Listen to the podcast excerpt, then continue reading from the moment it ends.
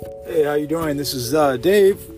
Today is Thursday morning. I'm currently at work. I uh, I actually uh, had a long, long thought today.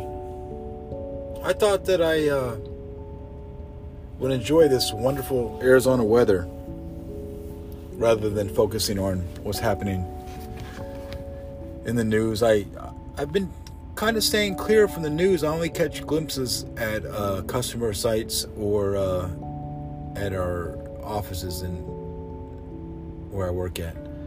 Um, it put me in a tailspin last night when I saw that the Capitol was being attacked. I, I was just didn't understand that too much. I'm not sure exactly what's happening, but